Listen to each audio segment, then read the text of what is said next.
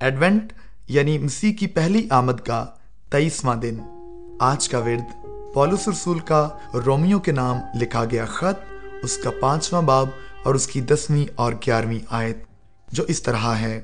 کیونکہ جب باوجود دشمن ہونے کے خدا سے اس کے بیٹے کی موت کے وسیلے سے ہمارا میل ہو گیا، تو میل ہونے کے بعد تو ہم اس کی زندگی کے سبب سے ضرور ہی بچیں گے۔ اور صرف یہی نہیں بلکہ اپنے خداوند یسو مسیح کے توفیل سے، جس کے وسیلے سے اب ہمارا خدا کے ساتھ میل ہو گیا، خدا پر فخر بھی کرتے ہیں۔ آمین۔ آئیے اس ورد کی روشنی میں خدا کے کلام پر غور کریں۔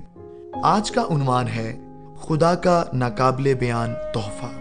ہم عملی طور پر کس طرح خدا کے ساتھ میل ملاپ اور اس پر فخر کرنے کا تجربہ کرتے ہیں؟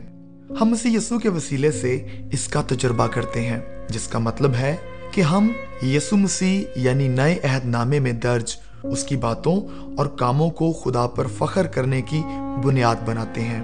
مسیح کے بغیر خدا پر فخر کرنے سے مسیح کی تعظیم نہیں ہوتی اور جب مسیح کی تعظیم نہیں کی جاتی تو خدا کی تعظیم بھی نہیں ہوتی۔ کنتھیوں کے نام لکھا گیا پولس رسول کا دوسرا خط، اس کا چوتھا باب اور اس کی چوتھی سے چھٹی آیت میں پولس رسول نے ہماری تبدیلی کو دو طرح سے بیان کیا ہے۔ چوتھی آیت میں وہ لکھتا ہے کہ یہ مسیح جو خدا کی صورت ہے، اس کے جلال کی خوشخبری کی روشنی کو دیکھنا ہے۔ اور چھٹی آیت میں لکھا ہے کہ یہ خدا کے جلال کی پہچان کا نور یسو مسیح کے چہرے سے دیکھنا ہے۔ آپ سمجھ گئے ہیں کہ ہمارے پاس مسیح ہے جو خدا کی صورت ہے اور خدا ہے جسے ہم مسیح کی صورت میں دیکھتے ہیں۔ ہم یسو مسیح کی صورت میں اسے دیکھ اور جان کر خدا پر فخر کرتے ہیں۔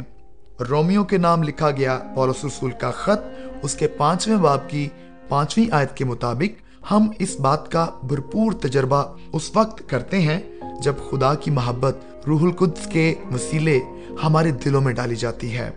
خدا کی محبت کا روح کے وسیلے ملنے والا یہ شیریں تجربہ اس وقت ہمارا تجربہ بنتا ہے۔ جب ہم آیت چھ کی اس تاریخی حقیقت پر غور کرتے ہیں کہ جب ہم کمزور ہی تھے تو این وقت پر مسیح بے دینوں کی خاطر موا لہٰذا کرسمس کا نقطہ یہ ہے کہ خدا نے نہ صرف مسیح کی موت کے وسیلے سے ہمارے ساتھ میل ملاپ کیا، جیسا کہ رومیو کے نام پولس رسول کا خط اس کے پانچویں باب کی دسویں آیت میں لکھا ہے، اور نہ صرف ہمیں مسیح کے وسیلے اس میل ملاپ کو حاصل کرنے کے قابل بنایا بلکہ اب ہم روح کے وسیلے اس پر فخر بھی کرتے ہیں، جیسا کہ پولس رسول کے رومیو کے نام لکھے گئے خط اس کے پانچویں باب کی گیارہویں آیت میں بھی مندرج ہے۔ یسو نے اپنی موت کے وسیلے سے ہمارے لیے خدا سے میل کرنے کی راہ کھولی اور اسی نے ہمیں اس تحفے کو قبول کرنے اور اسے کھولنے کے قابل بنایا۔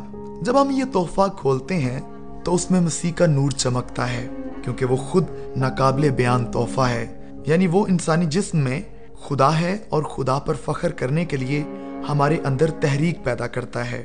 اس کرسمس پر مسیح کی طرف دیکھیں، اس میل ملاپ کو حاصل کریں، جس کی اس نے ہمارے لیے راہ کھولی ہے۔